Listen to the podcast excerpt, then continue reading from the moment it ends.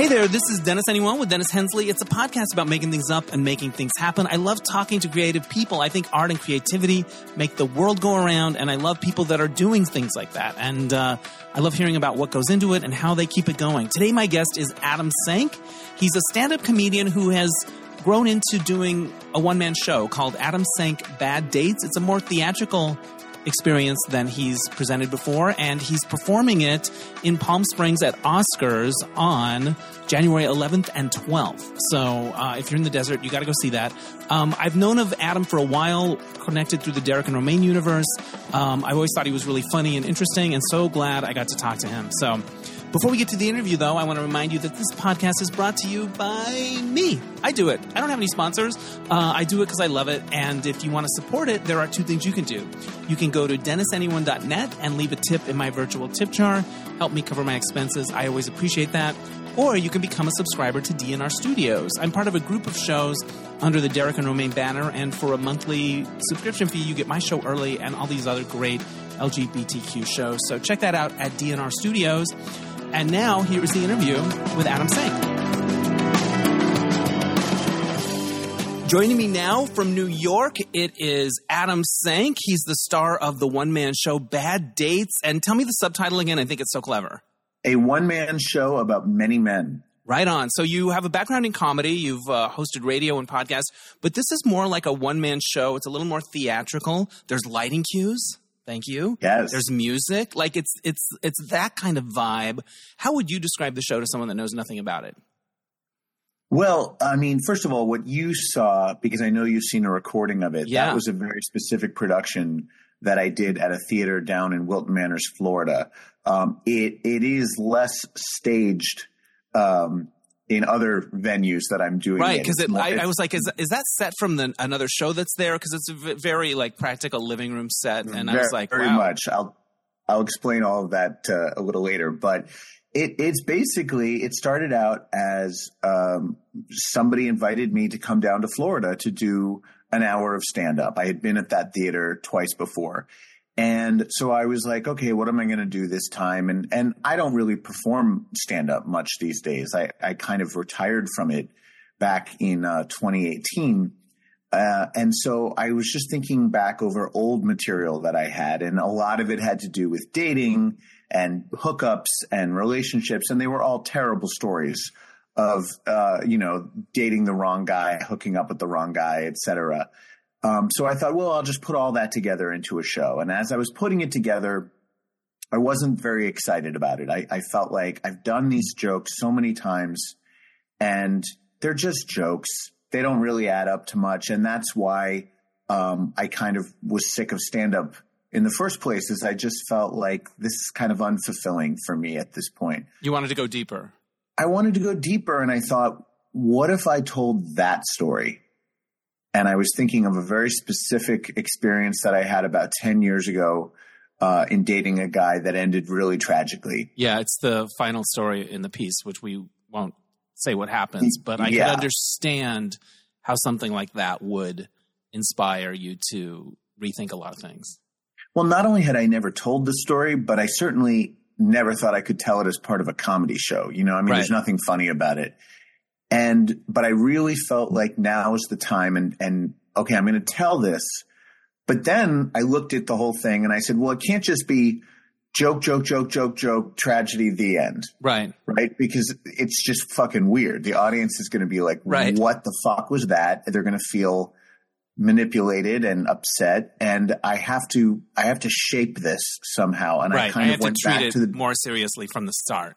yes and so I went back to the beginning and I sort of came up with an introduction that sort of set up everything else and then and this was really the hard part I came up with an ending like so what does all this mean what is the audience Right. supposed to take away from all this and uh, once I had it all down on paper, it was about an hour to begin with, and I thought, um, I think this is good, but it could also be awful, and I don't know that I can do it. I don't know that I can do non-stand-up comedy. Period. Right. Um, and I almost felt like I don't have a right to do this Interesting.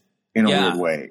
You know, some of my Yeah. favorite stand-up specials have involved uh, a serious turn or an unexpected turn. And I love that stuff, but I just didn't think I was good enough or worthy enough to do that myself.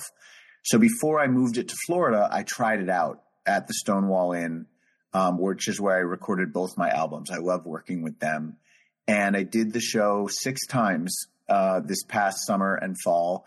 And uh, and each time I felt better and better about it. And by the time I brought it down to Florida, and uh, the theater producer down there, Ronnie Larsen, was like, "Okay, now we're going to add a set. I have this set that's uh, happening for another show I'm doing called 108 Waverly. Your show is going to run in repertory with them, but you can just use this set. It's supposed to be a New York City apartment anyway." Um, and he wanted me to really use it. Like he wanted me to use the furniture and right. come in through one door and leave through another door and right. have lighting cues, like you mentioned. And Eat whatever like, you want. yeah. And I was like, we open tomorrow. I don't right. know that I'm ready to add all this. He's like, no, no, it'll be fine. It'll be fine. And I really fought him. And uh, he was right about everything. And it turned out to, it made the piece so much richer. And it actually got me thinking about, like, oh, I should add this and I should skip that part and I should explain this more. And by the time I left Florida, it was a 90 minute piece. I love the idea that you felt like you weren't this kind of an artist. Like this was for more serious people. That's not your thing. What are the little moments that get you over the hump to starting to believe in yourself? Or was it one thing that happened suddenly? Or do you just keep saying yes and hope that it comes? I mean, honestly, um, my ex boyfriend, Patrick, who's a character in the piece, was really important in the development of it. I sort of kept talking to him about it and uh, reading what I had written to him. Him and also, uh, to a slightly lesser extent, my best friend Scott Hernandez. I, I kind of used them as my sounding board, and I would say like, "Well, what if I do this, and what if I do that?" But whenever I've been writing stand up, this is going back, you know, over the past twenty years there are certain moments where something will come to me and I will go, oh, that's exactly the way it should be. It, it feels like a, a puzzle has just been solved in my head. And when that happens, I'm fairly confident that it's going to work. In this case, um, I don't want to spoil it, but at the end, when I talk about a particular television show, yes, that whole thing came to me fully formed. Yeah. And I was like, oh, that's the ending. Yeah. That's the takeaway. And I knew it would work. The part that I wasn't sure would work is the tragic story itself. That's the part where I was so afraid to do it on stage the first time I was shaking. And I just kept, I had such sympathy for the audience. I just kept thinking, like, what are you doing to them? You know, and this is so unfair. And I almost thought maybe I need a disclaimer.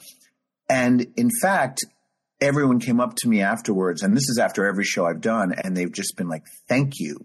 Thank you for telling that story. Here's what happened to me.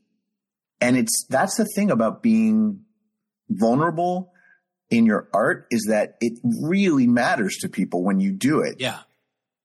It's fucking hard. It's really the scariest thing in the world, but it, it, it's the thing that reaches people the most. Right. I, uh, this is sort of related to that. There's a podcaster that I like to listen to named Scott Galloway. He co-hosts a show called Pivot. He's a business guy. But every once in a while he's really vulnerable in his stuff and he talks about and I always lean into it. And I always and so I've sort of like in the last couple years have decided to bring more of that into what I'm doing here. Like I, I, cry all the time on here. Everyone's like, "Oh God, here he goes." But I think you're right. I think if you have the courage to tell the truth, it connects. It can connect. Um, your story is particularly um, intense because I I think it would be one of those things where you don't even want to try to think about it, let alone turn it into something artful. Like I think, I guess my question is this: How, without saying too much about what happened, how, what have you learned about overcoming or, or moving through things that are tragic? First of all, I couldn't have done this show any sooner than I did. It took a while. It took me ten years before I because I I have thought over the past ten years of other ways I could do something with this either write a play or write an essay or you know i'm a writer first and foremost and i thought there has to be a way that i can tell this story and i felt like i needed to tell the story but i couldn't until now. I, got, I needed that, that, much distance from it at the time um, because it was you know I would say like like when I think about like the worst things that have ever happened to me, like in terms of uh, how they made me feel, what what the trauma that they produced. Yeah. There's like three in my lifetime. There's uh 9/11. Not that I was in 9/11 or lost anyone really close to me, but just being a New Yorker and particularly being a, a news producer at that time for Fox News, um, that was just that whole day and the proceed and the ensuing weeks um, were were just like nothing I'd ever experienced up to then. They were they were it was just constant terror. This feeling of like we are under attack, we are under attack. Like I couldn't shake it. Mm. Um, so that uh, testing positive for HIV, which was like three years later, and then this in 2013. And I would say in each of those cases, you just get through it um, by leaning on the people around you. You know, you you um, you ask for the help that you need. And fortunately, I've always been able to do that in times of crisis. I've said, I've been able to say, like, I'm not okay and I need you right now. Yeah. I was um, just listening. great friends. I was just listening to another podcaster that I like, Dan Harris, and he, he was saying he wants to get a tattoo that says never worry alone uh, like when you've got that thing going on, don't just keep it. Find somewhere to put it. Um, going back to your show on the lighter side, when I saw the title, I thought it might feel like one of those montages in movies where people are, the protagonist is in one chair at a restaurant and they keep rotating through crappy dates. I thought it might feel like that. And it isn't like that. There are a few like moments like that, but they're actual relationships that that that last a while and I don't like those. Mm. I'm not a fan of those montages anyway. I think they're a little cliche, but also I always relate to the weirdo. I'm like, I'm not the protagonist right. in this dynamic. I'm the weird guy where they're like, nope, sorry, that's you know, that's who I relate well, here, to. Here are the two dirty secrets of this play or this piece, whatever you want to call it. One is it's it really isn't about dates. There's only one actual date in the whole show. Yeah, and it's uh, the one with the guy that I call Anderson Cooper. Yeah. Uh, that was an actual date. We went out to a restaurant. We sat across the table from each other. Everything else I describe is either a hookup or a relationship um, because I don't date much. And the other secret of the show is they're not really bad dates. They're not bad guys. They may be bad for me. I think people come in with an expectation that um, that I'm going to just describe like a bunch of nightmare people, right? And I'm just this innocent victim that's experiencing all this. That's not the style of my stand up at all. I've always been about self deprecation and I'm the asshole in, in almost every one of these stories. There's a couple where, including the Anderson Cooper guy, you get uh, out where the guy was an asshole. You get out assholed yes. a few times, but but but one of the things people have said to me is, I like that you don't trash the people in this show. They're all good guys, and I still care about them. I'm the problem. It's me. To quote Taylor. I'm Swift. the problem. It's me. And yeah. the truth is, I every guy I've ever been in a serious relationship with, with very few exceptions, I still am on good terms with. They're all good guys. You know, yeah. we just weren't right for each other for various reasons. One of the guys you dated is named Felix in the piece, and you say you tell people like he's the hottest guy ever, and yeah. you warn the audience. You know what? It's not dating the hottest guy in the world isn't always what you think it's going to be. What's it like to date somebody that you feel has that much currency in the hotness department? You know, at the time I was, uh, I met him when I was 29 and we were together until I was 33. I think now I would handle it better. But when you're, when you're young and especially if you're, if you're used to feeling desirable to suddenly be the undesirable one in every scenario because everyone is so hot for your boyfriend and all they can talk about is how hot your boyfriend is. You start to feel like really shitty about it. Like I just felt shitty about myself everywhere I went with him. And I, would like to think that I've developed enough of an inner uh, self esteem that you know what I look like is not so important, and I'm okay with being the the less hot or the unhot one. But um, but at the time, yeah, it was bad, and and um, it affected everything. It affected our friendships you know, every guy that we were friends with, I felt was secretly in love with him, and right. a lot of them were. Right, and he and he uh, he enjoyed this attention. Yeah, yeah, he was into it. I was just I just flashed on this moment that I had. I, I had a friend um, uh, years ago. I was with a friend who was very very handsome, and we met a guy in a bar who had read one of my books, and he was talking to both of us, and he was kind of gushing to me, and it was feeling good, and. I was like, he goes, you know, there are just a couple of things that can make me stop in my tracks, and it's writing like that. And then he looked at my friend and he goes, in a face like that.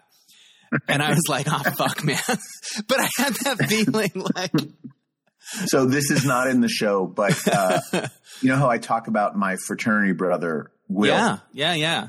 Who's a real person, and that's his name. And, And uh, was he your first gay friend, or is that somebody else? Was that Jay? my first gay friend was Jay. Okay. Um, the guy that I met with Will. Okay. When when when we walk into the gay bar, this Right. is all in the sh- this part is in the show, but Yeah. what's not in the show is Will and I have stayed friends for years. He's still stunningly hot. He's just this big alpha muscle guy that like nobody thinks is gay when they first meet him, except for other gay guys.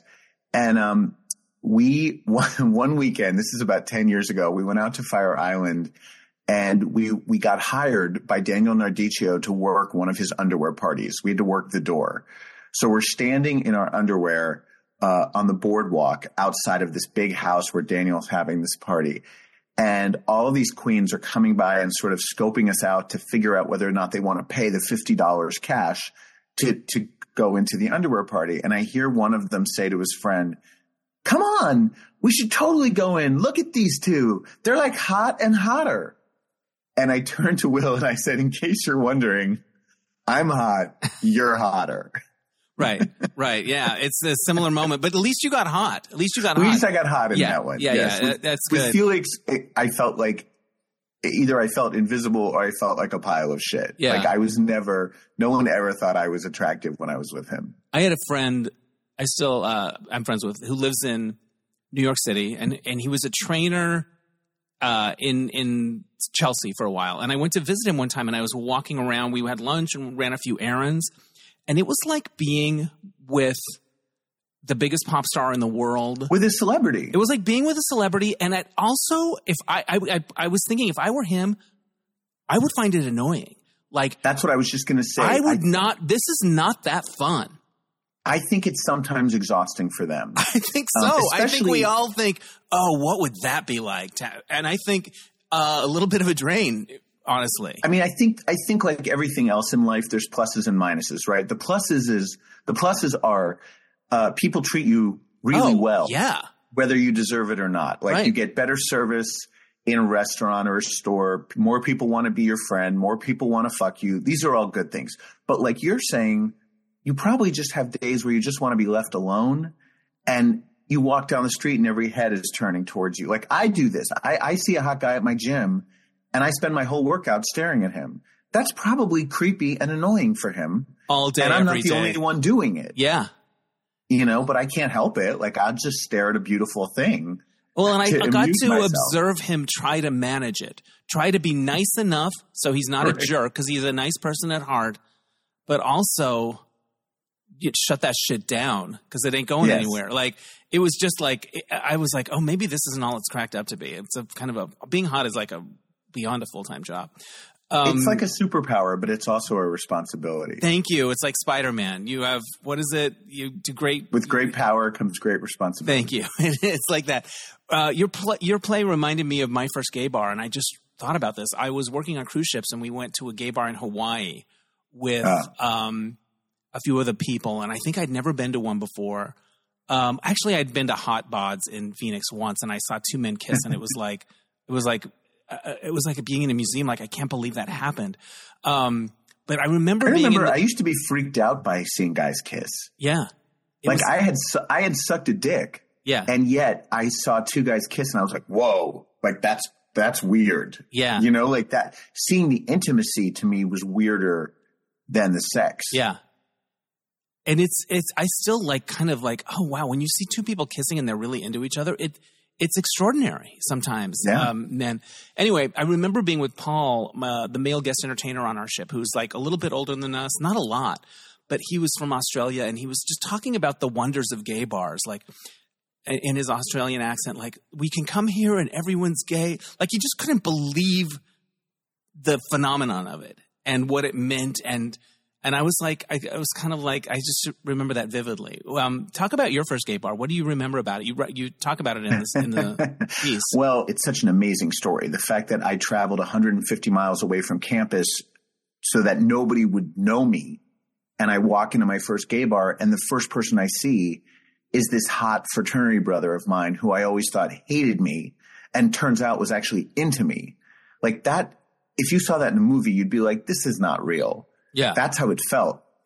But the other thing is when I mentioned that it, that the bar was in Saugatuck, Michigan, a good portion of the audience always goes, ah, oh, like people who know Saugatuck have a real fondness for it. it it's like the Provincetown of the Midwest. So it, it's like and, a little um, gay mecca, like a place where a lot of gay people go. I love that. In the summertime, yeah. not the rest of the year. The rest of the year, it's like a Bible Belt town. But, yeah. um, but it was a perfect place to come out because, you know, the Douglas Dunes, the name of the bar, it's just this sweet little restaurant and piano bar.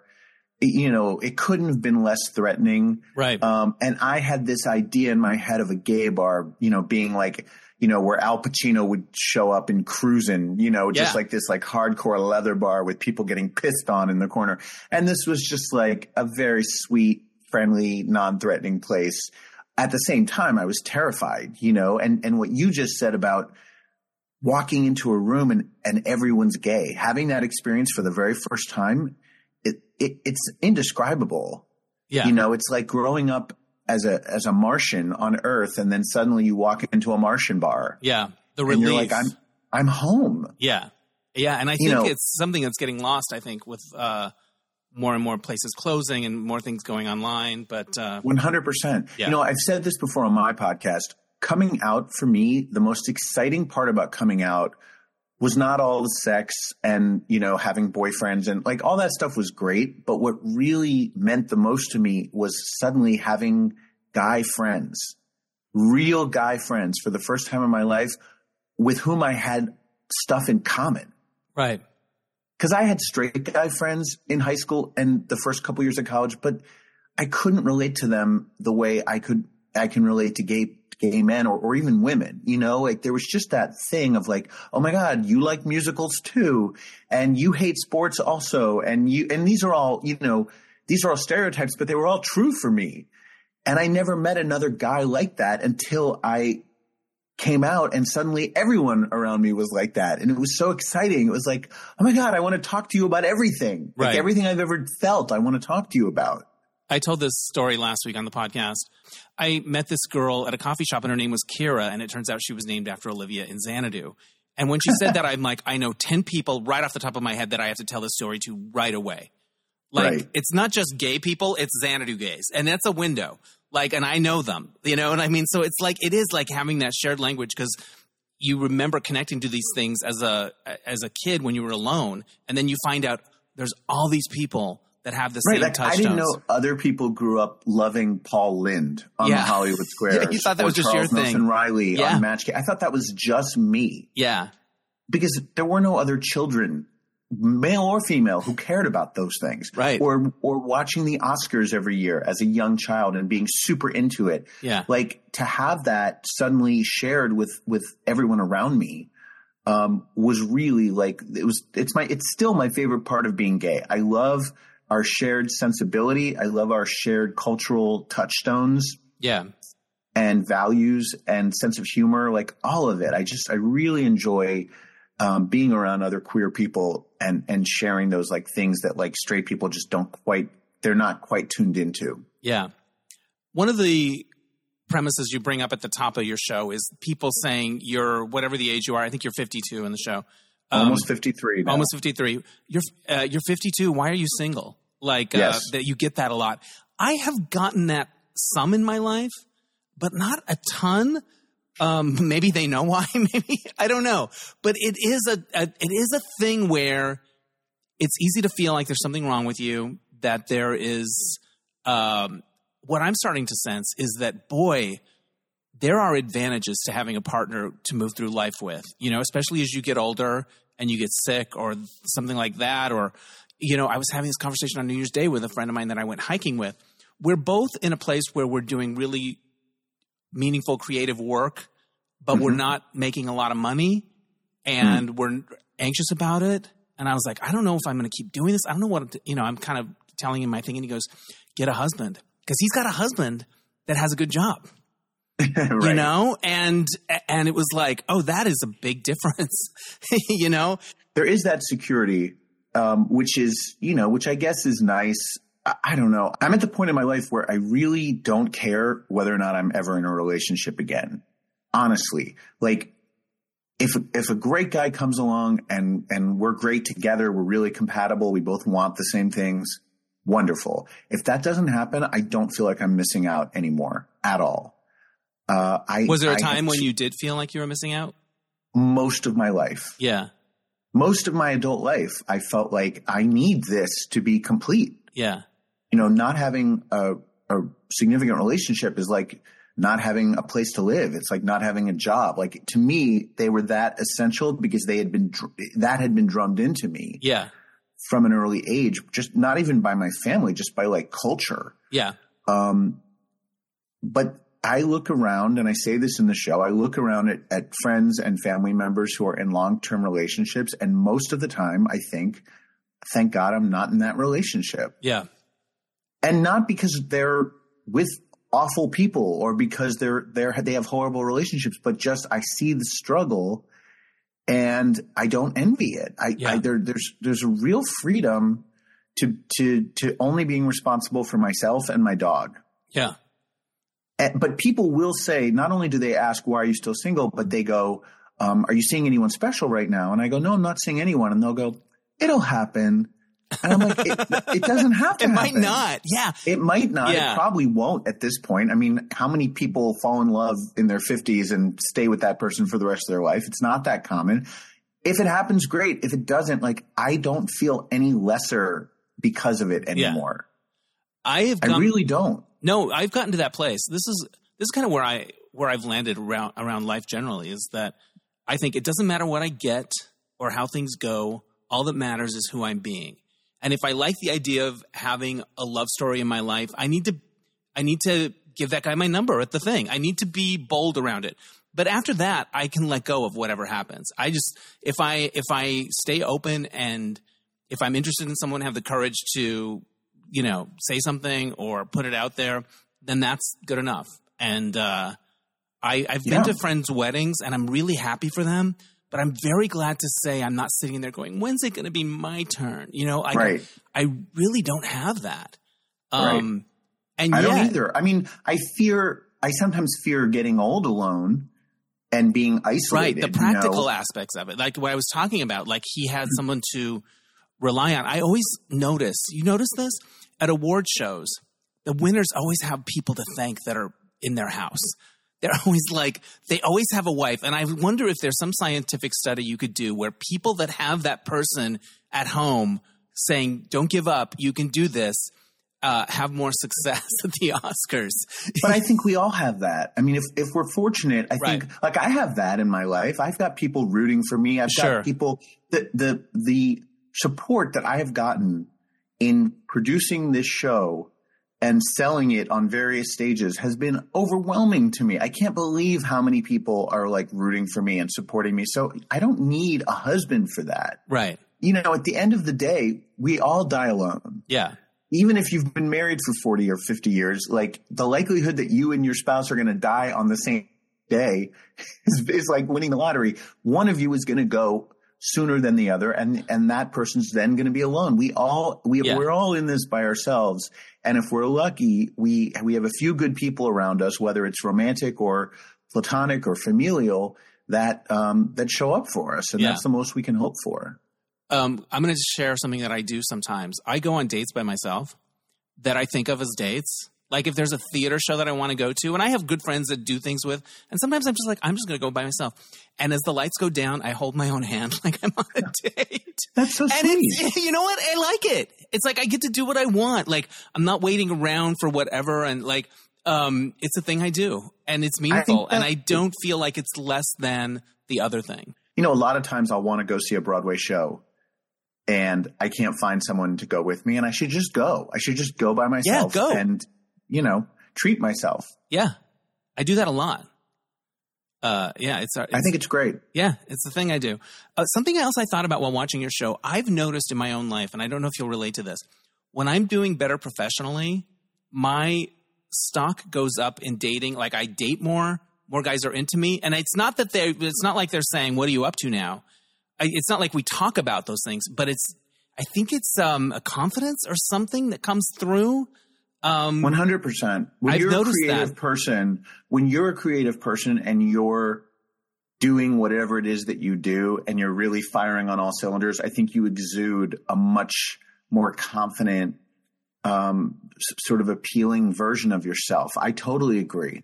Yeah, it's really interesting. If I look back over the the times in my life when I had more more of that going on, um, your show deals very frankly and hilariously with sex. Um, my favorite line. Uh, I've looked at shit from both sides now. We don't have to say how that comes up, but man, it made me howl. Um, you like verbal.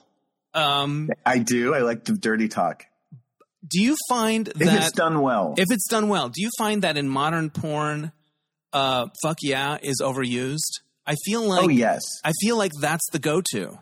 Oh, Dennis, I search far and wide for good verbal porn. Yeah. It is not, I mean, one of the things I've always thought is I could have a really good career as a pornographer because I know how to write a really hot script. Yeah, Like I know how to create like a really hot gay sex scenario. Um, and, and most pornographers I feel do not, or they just don't care enough because it's just suck me, fuck me, you know, yeah, oh yeah, give it to me. Yeah. Like I want characters. I want a scenario. I want to know how they got into this place and who they are to each other. And like that's the stuff that really gets me. what they say matters. And if I'm looking at a, an erotic story or something, I will scroll down and see how much how many quotation marks there are. Are people Yes. talking? I need them talking. And Me it's cool if they say cool stuff, but I want them talking. I Uh, want the dialogue. so- Absolutely. Yeah. So I I thank you for saying that. Um, you have this recurring thing in your show called the daily Facebook unfriending. Daily birthday unfriending. Yeah, where did that start? I found I found it like a great little way to break up the show, and, and they're very funny. It's so funny because everyone in New York who came to see the show knew exactly what I was talking about as soon as I brought it up. And there was Right. this huge applause break. In Florida, I'm not Facebook friends with most of those people. And they were like, what? So I started this thing years ago where, uh, because I had too many Facebook friends. So every day I look at who among my Facebook friends has a birthday that day. and I usually unfriend more, one or more of them. Right. It's like a And that's- competition. And that's as far as it goes. Usually it's just like, I don't talk to this person anymore. Right. Or this person isn't on Facebook anymore. They haven't posted in three years. So I'll just unfriend them. But sometimes I'll go, Oh my God, that guy. Right. And I'll remember a fucked up interaction that I had with him or her. It's almost always a guy. Right. Um, so I'll unfriend them and then I'll write a little capsule summary as to my the nature of my connection to that person and I'll post it on my wall after I've unfriended them and I won't name them or tag them it's like a blind item and I started doing this probably 10 years ago and they've just become really popular among my Facebook friends they love and, and they all say don't unfriend me don't unfriend me but they love when I'm like trashing somebody else anonymously um, so I decided to use these as little buffers in between each story in the show. I do I read one of my actual daily birthday unfriendings from the past. But they're clever. So you put thought into them. They're Oh yeah. yeah, like they take a while to come up with. Like and you do it every day? I don't I don't write the stories every day. I, that only happens probably like once or twice a month. Right. I unfriend people almost every day. Right. But, But the, only the only- special ones get a get a poem Right. or or Right. something like that. So Um, one of the guys in the store in the show that I whose daily birthday unfriending I read was a was an actor I hooked up with who told me a highly uh, improbable story about Patti LuPone. It's amazing. It's amazing. But you, you were talking about how he was sort of saying, "Oh yes, she was a diva, but I put her in her place." And Yes. I think we all know that person. We I all have one of those. person. We all have one in our life who are kind of like super name droppy, and oh yeah, and I was the one that you know. We any all any yeah. sort of bragging like if you're if you deprecate yourself like i love you if you brag in any way about how much money you make or how much power you have or like influence or or you know what celebrities you know like that it, it is such a boner killer for me i hate that shit yeah, not into Uh, it. i find those people ridiculous All right, you picked a few questions from the observation deck. Actually, I said these are the ones we're going to do because they're related to your show. So you didn't actually pick them. What's the craziest thing you've done in pursuit of a crush? Oh, so as soon as I read this, I thought about high school. Yeah. Um, I when I was in eighth or ninth grade, I hooked up with a, a guy from school uh, who was on the wrestling team. He was one of the hottest guys I've ever hooked up with to this day. And we just we hooked up like once or twice where it was like a sleepover and we like blew each other a little bit. Like two or three years later, because you don't drive in New Jersey until you're 17. Right. When I had my driver's license, I would drive to his house at night in another town and wait outside in my car in hopes that he would like either come outside or just be getting home. And I'd be like, oh, hey, I just happened to be in the neighborhood. What's up? Like, I was a crazed stalker. Right. I could not get out of my head, like, how much I wanted to be with him again. And like, it never happened. He's a straight guy. He's married now. But like, I, I remember consciously stalking him, sitting outside his home more than once in, in my Jeep. In your well, a Jeep is that's a that's a panty dropper. You had a sexy Jeep. Did it have the top? Kind of, was it kind of like you're naked to the elements? You could just fly out at any moment. During the warm months, we would take the top down. Yes. Jeeps are sexy. Do you do you feel Yeah. like it upped your sexy quotient? I think it made me the target of even more bullying in high school Damn. because uh, there were people who were jealous of me for having it and they would shoot nails into my tires in the Damn. parking lot. Wow, that's a whole Yeah. other one man show.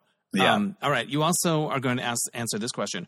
What's the quirkiest, shallowest, or most shocking reason you decided, no, I don't want to date this person? Well, it has to be the one I talk about in the show, which is the guy who kept borrowing my Neosporin and taking it with him when he left. But only the Neosporin. It wasn't like a klepto generally, No, right? just Neosporin. But it, but but the principle of it pissed me off so much because it happened over and over and over again. And each time I'd be like, "Did you take my Neosporin?" And he'd be like, "Oh yeah, sorry, I forgot." I was like, "Stop fucking stealing my Neosporin!" It's enough. Uh, it- You know, it's and that Neosporin is something you need when you need it. Like it's not like oh, I can go get Scotch tape. No, it's fucking. There's an It's there's when a you cut yourself. Yeah. Right. right. Exactly. So, but that's probably the most petty reason. I'm sure there were- there there are a million other petty reasons. Yeah. I mean, if someone has like bad grammar, I'll I won't see them again. Uh, bad breath. You know what? an I kind of regret uh, being a little judgy about. There was somebody I dated who had a lot of Disney cells, like animated cell, and I'm not a Was it Romaine Patterson? no, I know it wasn't.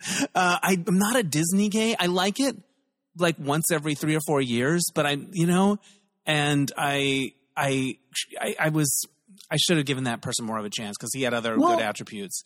But that wasn't the passion- only reason. But if they're really passionate about something that you have no interest in, that is a problem. well, yeah, or Because I want to share passions Sure. with whoever I'm I'm with. You know, yeah, that like was if somebody hated Broadway, that would be a problem for me. yeah, yeah, interesting. But in this case, I'm the hater. That's not an. I'm the hater a lot of the time. If someone's really into Harry Potter Yeah, movies or Marvel movies, Yeah. like we got nothing in common. yeah. Middle Earth. I don't care. I'm not. No. Don't give a shit. All right, interesting.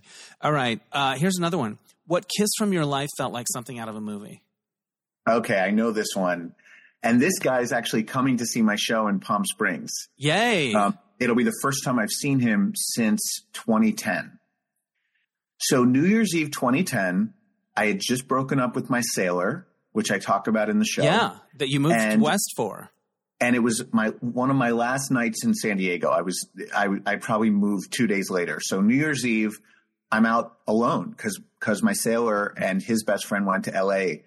to party, and I stayed in San Diego. And I went out to the gay club Rich's, which was across the street from where we lived, and I'm dancing, and it's this big crowded dance floor, and I see this man all the way on the other side of the dance floor, and I'm just staring at him, and he's just beautiful just beautiful face, beautiful body.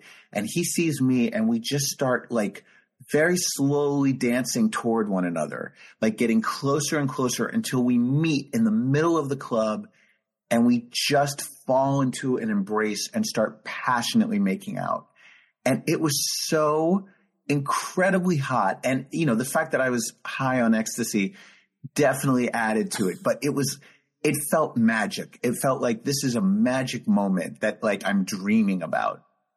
And you're going to see and and did you see him after that? Did it go anywhere? Uh, so we went home together that night, and then he came back the next day for like an afternooner, and then that was it. Um, uh, and at the time, he was a porn star, I should mention. But uh, so then I moved back to New York, and I never saw him again. And he reached out to me recently and was like, "I live just outside of Palm Springs, and I'm coming to see your show. Do you want to hang out while you're here?" And I was like, Yes, yes, "Absolutely, yes, yes, and yes. That's so exciting. I know." Oh, maybe it'll happen right in the middle of the show. It'll just the music will start pumping. And uh, do you get nervous when you know somebody's in the audience like that, or does it excite you? Oh, not about him. Yeah. Um, not about someone I've hooked up with. Like uh, when I did this show in New York, I had so many straight people come from my hometown to see it. Uh, my sisters both came. Their kids came. Um, friends of my parents. My parents did not come, but friends of theirs did. And this, as you know, this is a filthy show Right. with graphic discussions of gay sex. And it was, I, I wouldn't call it nervousness. I was very conscious as I would tell these filthy stories that there were straight ears in the audience, some of whom were like my parents' age hearing this. And, and I was sort of hearing it through their ears and being like kind of grossed out. But everybody said that they were fine with it and, and they enjoyed it. So I think of that sometimes in terms of this podcast. I have more sexual conversations based on whatever people are talking about or what the work is than I would have had before. And I think, what if somebody from my hometown, like, I don't know. I do have that, that little voice in my head where you hear it through the years of somebody from your past or from a different part of your life. And then I think, you know, the truth will set you free. Just talk about stuff. And uh, I Yeah, like think gr- that's, girls I went to high school with, yeah. including one I had a crush on, a big crush on. They came to see the show, and and I'm sitting there talking about getting fucked up the ass and Yeah. it being messy, and I'm like, what? Wow, what, what am I doing? How am I telling these these girls who I once like hid my sexuality from, and now I'm just like flinging it in their face? Yeah. but it, you know, they and they're paying it. for it. They're paying for Yeah. it to have it flung. Um, you mentioned in the show at one point one of the characters that you date, or one of the people you date, or maybe it's you. You're talking about being able to compartmentalize sex and love. Yeah, it's me. It's you. You're able to do it. Um, Yes. has that evolved over time? Your your ability to do that? Because I think sometimes in storytelling, there's this idea that's kind of a cliche that like, oh, it's all about fucking, but deep down, don't we all? Like, there's always like a it, it, it- there's always like a it can't just be about sex it, it, you know um what am i trying to say how i guess my question is this has that evolved that relationship over time as you've gotten older or has it always um kind of stayed constant? I mean, listen, I'm a much healthier person now uh, than I was during the events that I describe in the show. yeah um, in many ways. Like I'm a more integrated person. I I um, I've worked out a lot of my shit. I've you know I don't have any anger for anyone in my life. I don't walk around with resentment anymore. Like in so many ways, I'm like a a much healthier person than I was during most of those relationships and most of those hookups. Um, but I I do I can still compartmentalize. I mean, it's very easy for me to go to the gym, work out, go into the steam room, you know, get a get a blowjob from a stranger, come, and just go home about my merry way and completely forget about it. And and it's just like I don't know, it's just like part of my workout. It doesn't happen every time, but when it does, it's like, oh, what a nice treat to end my workout. Um, and then i admire can that so much i really like you? yeah i wish i were wired that way uh, at times i'm I, and i'm not it's not moralistic it's more like my body responding and stuff like that i, I think uh it, it's uh you know I, I just never got that thing that part of it down and uh, Oh, no, I've always been a bit of a whore. But then Yeah. at the same time, I can also really um, enjoy sex with somebody I'm in love with. right It's different. It's a different kind of sex, yeah you know, because your your brain is involved. right you know, your brain and your heart. I Um, admire people whose body stuff, the primal stuff, can just take the wheel and be like, "We've got this." You know, like like they get on a train. It's like they get on a train. I've seen it happen. They get on the train to Orgasmville and they're off to the races. It doesn't always happen. I mean, there are times when my body fails me in that Right. respect. Either I can't get hard or I can't stay hard or especially as I get older, Yeah. or I can't come, but that's okay too. I mean, he, so here's here's a way in which I've evolved. That doesn't have to happen. You know, I can start to hook up with someone uh, and go, mm, I'm not really into this, and walk away. In the past, I couldn't have walked away. Once it, once there was an opportunity, I had to see it through to the very end. Now it's like, eh, it's not the, it's not the end all be all, Right. You know, I, Like, I, don't, I, don't, it- I don't have to prove something with this. Right. It's like eating uh, junk food. Like the junk food's there. It would be delicious if I ate it. I don't have to eat it. Um, I'm able to see it for what it is now. yeah, It's it's not a sex is not an emergency ever. yeah. Um, you, You know. write about working at the New York Times for a while in the arts section. Yes. Um, what was that like? It was the best job I ever had. And what were you doing? so my career at the Times began when in 2002 or three, um, after I had completely quit my job, my given up my career as a TV news producer. I didn't want to do it anymore. All I wanted to do was try to be a stand-up comedian, and I was uh, I was a cocktail waiter at Barrage. That was like my primary source of income for the first part of that year, and I was very happy doing that. I was very content. And then a friend of mine said, uh, you know, I work at the Times and um, I can get you a job as a freelance clerk there and you can work as many days a week as you want and it's really good money and it's pretty easy. And I said, sure, let's, you know, hook me up. And he did. And for a while I was working four days at the Times as a clerk and then two nights a week cocktail waiting. And it was sort of perfect. Um, and then the Times offered me a full-time position and sort of gave me this little promotion and I became the administrator of what was then called the regional section, which doesn't even exist anymore. They were special sections that only came out on Sundays in Connecticut, Westchester, Long Island, and New Jersey. And I, I was in charge of all the arts listings for those sections, which was like kind of drudgery, but it was, you know, I, I enjoyed You it. love the And arts. then- yeah. Yes, I mean, I, exactly. And then they promoted me to administrative manager of the culture desk, which I did for like the last two or three years that I was there.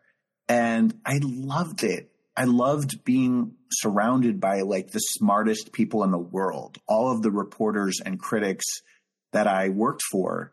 Um, some of them were crazy and, and difficult and eccentric, but they were so smart and they were such experts in their field. And I would have stayed there forever, but I met the sailor. the And, sailor, uh, and you moved to San Diego. Did he ever wear the uniform with the bell bottoms and the tight crotch and the butt? Yes, so most days he wore khakis. He Right. wears khaki uniform, but on special occasions he wears whites, and he, looked very good in them. I bet they. Oh, it's so good. So, who were the big critics around the time you were there? Who was the big film critic at the New York Times? Okay, so well, Tony Scott, who's still Right. there, Manohla Dargis, who's still there. Great. Oh, it's Um, Dargis. I thought it was Darg. I thought the G was hard. Thank you. I've never quite been sure. You have Yeah. to know that a lot of those critics never come into the office, Right. so I never met them. I never met Michiko Kakutani ever. right. I dealt with her books Yeah. every time they came in, but I never met her. Um, let's see. Ben Brantley Yeah. was the chief theater critic. Charles Isherwood was the uh, second string theater critic. Um, uh, Alessandra Stanley was TV.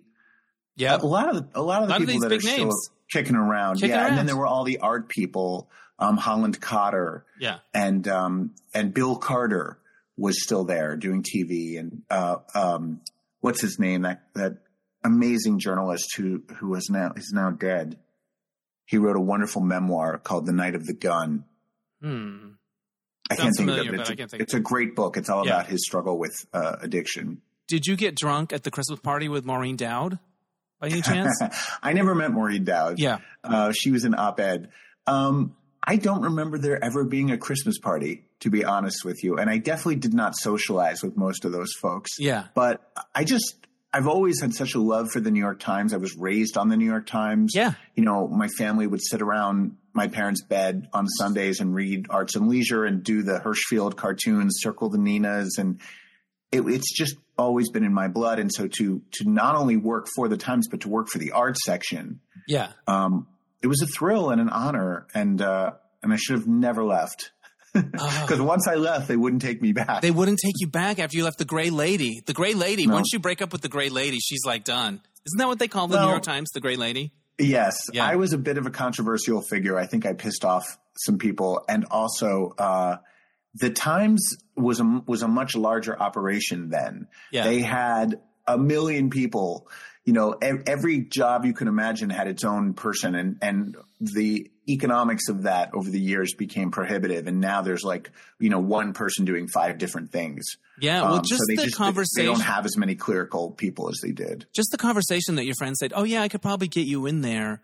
Like they need like that just seems like a conversation that has not happened to anyone anywhere in the last 15 years. Oh yeah, like anyone could get a job as a clerk in those days. Wow. And, and literally, my job was to. Here was my job, just to let you know that this no longer exists. In the morning, I would hand out newspapers. Like I would, I would go to the mailroom and get a stack of New York Post, New York Daily News, today's Times, Newsday, whatever was you know had come out that day, and I would distribute them to all of the reporters and editors in my section. I was in Metro at first, um, and then the rest of the day, I would answer the phone, or the reporter would say, "Get me so and so on the phone," and I would hook them up with someone. So I was basically like, I was like an old fashioned secretary slash telephone operator, and I'm quite certain that nowadays either they get their own damn paper or they read the papers online, um, and they answer their own phones and make their own calls. Yeah. You've been phased out. So Yeah. But what a time. You mentioned So You Think You Can Dance in your show, and I appreciate that because I fucking love that show, and it's coming back. Did you know that? Is it? No. It's coming back with, uh, who's, it's a unique, oh, Allison, Twitch's widow, Allison, Oh, is one of the judges. wasn't that just the saddest The thing? saddest thing in the world, Twitch. Uh, I still think I- about I that all the still time. don't get it. I think about it too, and I think about the fact that Travis Wall is now like exposed as an alleged sexual predator, and he'll never have anything to do with that show again. And Yeah. a lot of darkness has. Go- uh, yeah, it's going to be all Mandy Moore all the time. Um, Yeah. yeah, but um, and Nigel, you don't know if he's weird or not, but he's the guy. You got to have him in there. But He's I love that show. He's a fucker. I I think he's such a homophobe. Well, he used to be really like when the Flaming guys would dance. He would really be kind of like, "You need to butch it So up, we, Queen." we should be more masculine. Yeah. that was always his critique. And then also, here's what really pissed me off. There was that, but then there was also this thing of like, whenever there was a um, like he'd watch a male and female dance, and the woman would be attractive, and he would always say like, "Oh, you could see his eyes light up. He was really feeling that. He was really in love with her." And there was just this constant uh, incessant, like we're all heterosexual. All of these male ballerinas are all straight. And I was like, cut the shit, Nigel. Yeah. Like, you know that most of these guys are gay and there's nothing wrong with that. And okay, you don't want to talk about it on the air. That's fine. But stop forcing them to pretend to be heterosexual by projecting all of these fantasies onto them that they're not having. Right. And also communicating the message that the more masculine, the more heterosexual they seem, the better they're going to do with your judging. Yeah. Like Yeah, that I really was, think he's a dick. yeah. Uh, but he's changed over the years too. Like you could Hmm. see that kind of, you know, I, I'm not saying he's not a dick, but you could see his evolution. Like if you look at some of those earlier clips, you know, no GLAAD Awards going to that guy anytime soon. Right. Uh, There's some story about Paula and him, like that she said that he, she- I don't know, I, Paula Abdul. Paul Abdul? Yeah, I think it, Oh, somebody wow. told me this. I've not read that, but I I shouldn't discuss it if I don't know the, the facts. But the show's coming back. Cat Deeley's going to be there. I love it when the kids dance. What can I say? Me too. Yeah, I'm excited. Ariana DeBose was from Love her. So you think? Love her. Yeah. Or them. yeah, Not sure if, if not that's a her sure. Not sure them. what's going on. So tell people how they can see your show, Bad Dates. Yes. So Bad Dates is at Oscars Palm Springs. The first night is sold out. That's Thursday, January 11th. The second night, we still have plenty of tickets. Friday, January 12th. Show starts at 7. Um, it's about an hour 15 at this point. I'm trying to make it a little shorter than it was in Florida. And you can go to the easiest way to do it is just go to my website, adamsank.com. There's a direct link to get tickets on either night. Um, and I hope to see those of you SoCal people there. Well, here's the thing: we're doing the mismatch game in Palm Springs on the 16th. And Oh. do I dare try to get down there early? I know You I was thinking dare. of- You yeah. dare. Uh, should I dare? Um, you're not still going to be there on the 16th, are you? No, I fly back uh, Saturday, the uh, thirteenth. The 13th. All right. Well, uh, people should go see your show, and I hope you get to do it more. Um, let me look at my list and make sure there isn't anything like really great that I. Oh, here's something I wanted to ask you. When did you know you were funny?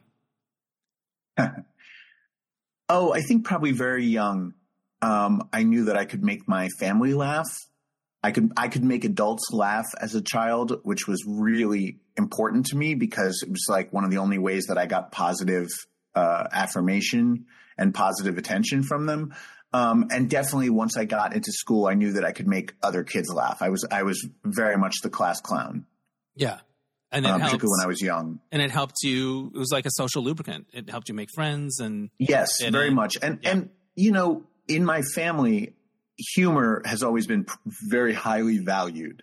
So if you, if you could tell a funny, interesting story, then you could speak at the dinner table if you couldn't do that, it was like, shut the fuck up. We don't want yeah, to hear sashay it. away. Um, yeah. That's wild. Like, I didn't have that kind of family. There was one uncle that was like sort of thought of as the funny storyteller guy, but I just remember him having that reputation. I don't remember being enthralled by it or anything like that. Like, there was just literally nobody doing the things that I was interested in doing. But, you know, we find our ways. What I didn't you- know I was going to be a comedian, though. I always thought I was going to be a um, like a musical theater person because that's what I did all through childhood and that's all I ever wanted to do.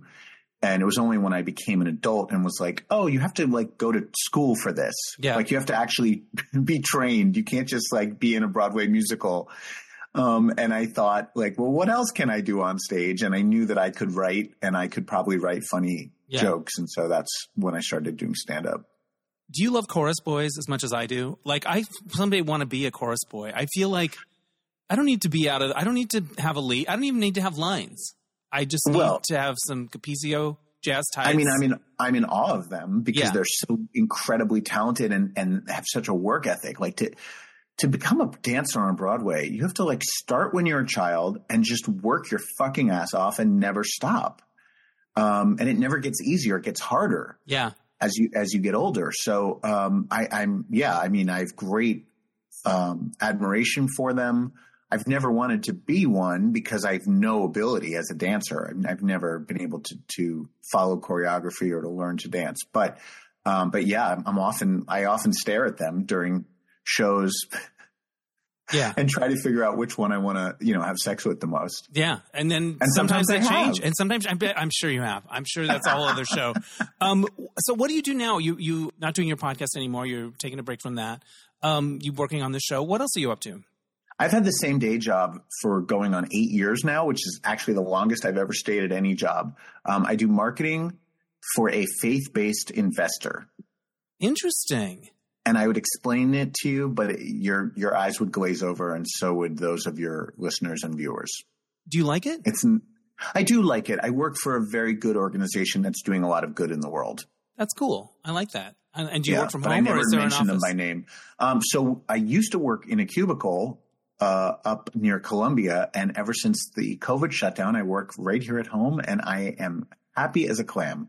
There it is. I love working from home. I love it. All right. Adam, I've long admired you and known of your work, and then we kind of connected through the Derek and Romaine universe. So I'm glad we got to have right this conversation. Um, congrats on your show. Here's my final question. Yes.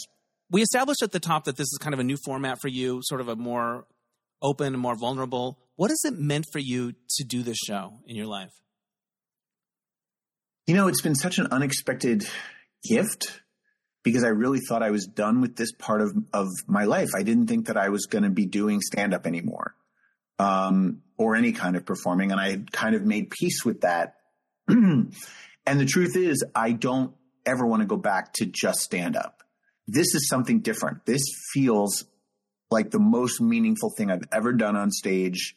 Um, it, it I enjoy doing it. I enjoy the feedback that I get from people afterwards.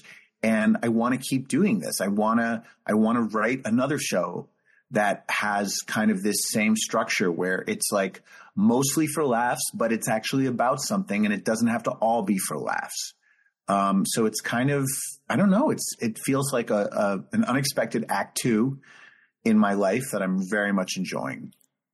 I've noticed other comics kind of doing this, like Mike Mike Birbiglia Uh, I just saw Alex Edelman's show at the mm-hmm. at the taper here, and it, it really feels like stand up. The rhythms, the, you could tell that's his background, but there is a story and there is a theme. But I think the trappings around it, he's probably got a nicer dressing room. He's at the taper. He, you're thought right. of more of as an artist, right? You know what I mean? It, it's more, not like uh, I want 15 minutes at the you know basement or whatever it is. Um, it's a different world of where you can perform, how you're treated. Have you observed that? Yes, I mean, listen, I, I there's there's absolutely no shame in just being funny, right? Right, like people that can get on stage and just kill an audience to the point where the audience is crying and holding their stomachs and like that's a real talent. And um, those people are amazing and they have all of my respect but i don't want to do that or try to do that anymore. That doesn't really interest me anymore. I want to do this kind of thing. When when i see hannah gadsby right. do uh, Nanette or Douglas. Douglas, I happen to think is better and and maybe the finest hour of stand up ever. Or when I see Gary Gulman do his special, The Great Depression, a few years ago, or any of Mike Birbiglia's specials, like that, they mean so much more to me than because they are hilariously funny, but they're not just funny. They actually move me. They make you think about your own um, life. They, they, yeah, you relate I, to them and, and connect to them emotionally. Yes, yeah. and I think they do they do reach people in a in a very special way. Um, as to whether I'm treated better, I mean, listen, I'll never or treated differently. A, treated differently. I'll never You're go back to something different. Clubs. Yeah, I will never again do a comedy club. Comedy clubs are shitty, toxic places that are run by shitty, toxic people, um, and I feel bad for any stand up that has to perform in one. I have now come up with a model whereby I produce it I write it, I perform it, I find a place to do it, I sell the tickets. You know, like I don't. I mean, it, it, I have so much more freedom now. So I don't know that it's about getting treated better or getting more respect. It's just like now I'm in charge of my own show, and I'm and like you said, I'm not scrounging for 15 minutes at 1 a.m. You know, at at the at the Village Lantern or, or, you know some other place. I, I just I don't ever want to go back to that. That was a great training ground. It it taught me how to deal with any kind of audience, and it, it, it definitely like taught me how to be a stand up. But I don't want to ever go back to that. That is not a fun life for me. Well, I think it's cool that you're doing this, and people should go see your show. And it's been really fun to talk to you. You too, Dennis. Thank you so much for having me. All right. Hopefully, and, we'll uh, meet in person someday at some point. I'll come to New York. I hope so too. Yeah. Bye. Thank you. Bye. Bye. Thanks. Thanks again to Adam Sank. Go see his show if you're in the desert on January 11th and 12th and learn about it at adamsank.com. All right, so this happened. I didn't get a lot of sleep last night. Um, we had a, a puppies emergency in our uh, house last night. Um, yesterday, I had exterminators over uh, to spray for roaches, and they tell you to keep your pets away for two hours while they after they do it. And so we did do that, and then brought the pets back like two and a half hours later. And um, after dinner, Enzo started throwing up um, like this white foamy stuff. Uh, pretty violently. And uh, so I called poison control, and then I ended up at the 24 hour urgent care place, and they were very nice. And um, and then my roommate's dog, while I was at the hospital, started doing the same thing. So Gretel, that's the name of the dog. Uh, they ended up coming to the hospital as well. Um, so they kind of stabilized him, but Enzo's still like hacking even the next day. And so I don't know. I don't have any fun thing to say about that. Any spin on it? Uh, I guess my warning is if you're getting uh, sprayed for stuff, you know, maybe be careful. I don't know if stuff got on their bowls and they drank it. I don't know. Hopefully he will be okay. Um, but it was a it was a pretty sleepless night. Um, so there's that. And even you know I have my gratitude practice, and I always try to think of things that I'm grateful for. And so even as I'm driving to the hospital last night with him, I was like, okay, what part of this am I grateful for? I was like, all right, that there's a place that I can go that's open 24 hours. That's you know in my city, not too far, and they were nice and so there's that. Um, Happy New Year. um, but I think it'll be okay. Um, thank you for listening. I want to give a shout out to Oscar Rosario for mixing the episodes. My theme music is by Mark Daniels Replacement Music. We'll catch you next time on Dennis Anyone. Bye.